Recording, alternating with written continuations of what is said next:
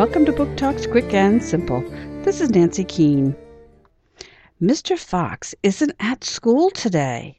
His wife had five babies last night, so he stayed home to help. There will be a substitute teacher.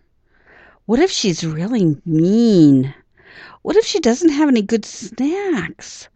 What if she doesn't understand the children's needs? What's going to happen? Miss Bitsy Bat's Kindergarten by Pamela Duncan Edwards, Hyperion Books, 2005.